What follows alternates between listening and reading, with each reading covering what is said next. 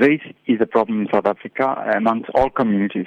That's linked to our history, and racism must be dealt with. So anyone who's found guilty of being a racist, there's a process, and the legal and the law applies. To tarnish a minority community is extremely dangerous, and that's, I think, the biggest concern that a leader of a political party stands on various public platforms and continuously attacks one minority group. It increases vulnerability of, of this group, which has been here for four, five, or six generations now, who've come here as indentured laborers. If you look at the re- reinterpretation of indentured history, it's, it was seen as a new form of slavery. So the Indians came literally as slaves here. To label them in the way that Malema is doing is simply not on. The various social media pages like Twitter and Facebook, and look at the discussions particularly had amongst young South Africans since these comments were made, rather. Clearly it is inciting hatred among the younger generation. People that were not even part of the apartheid era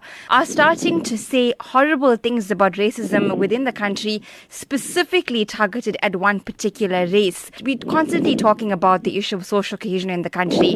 What is the concern about the fact that we may never achieve this if these racial discussions are continuously had? You've got to look at the history of Malema. Let me agree that the the, uh, the young people are vulnerable. They don't understand the, the history of uh, apartheid that some of us older folk uh, were involved in, some of the activism, et cetera do. The young professionals start thinking of leaving the country. I can tell you uh, in just my own social circle, uh, these questions have been posed to me from people who would never ever thought of leaving this country. Then you have the notion that there's no future for young people, young Indians in this country.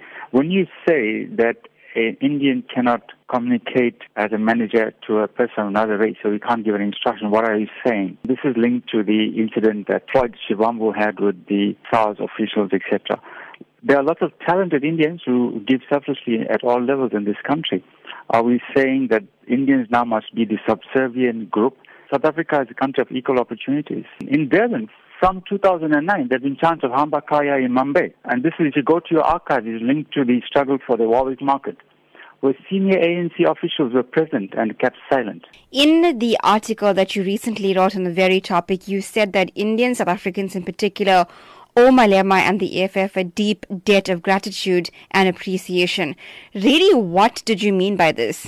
That was a provocative title uh, because uh, I think there's a level of apathy in, our, in the Indian community as well, that we go into our enclaves, our social enclaves, our ethnic enclaves, religious enclaves, and we sometimes disconnect from the broader society. So that for me is, uh, uh, was an attempt to give the South African Indians a wake-up call that you, you would got to engage with mainstream issues in the in society and in the country.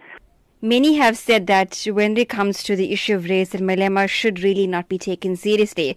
The truth of the matter is that these comments have really started to incite a lot of ingrained hatred that South Africans do have. And you yourself have said that it is quite dangerous. In ten years' time, my political intuition and acumen tells me that we're going to be in a coalition government. And Malema will be a big player in any coalition government in this country. He could well be a deputy president of the country. And therefore, you've got to take Malema very seriously. It's not a joke. And I've heard the argument, listen, we are giving him prominence by having these types of discussions and columns, et cetera. Not at all. I think he must face the full force of the law. And I think this time he will. We have to look at the history of Africa. If you look at Idi Amin, the Idi Amin pattern was, you know, little attacks here and there and comments, and suddenly you are told pack your bags and leave. I'm deliberately comparing that situation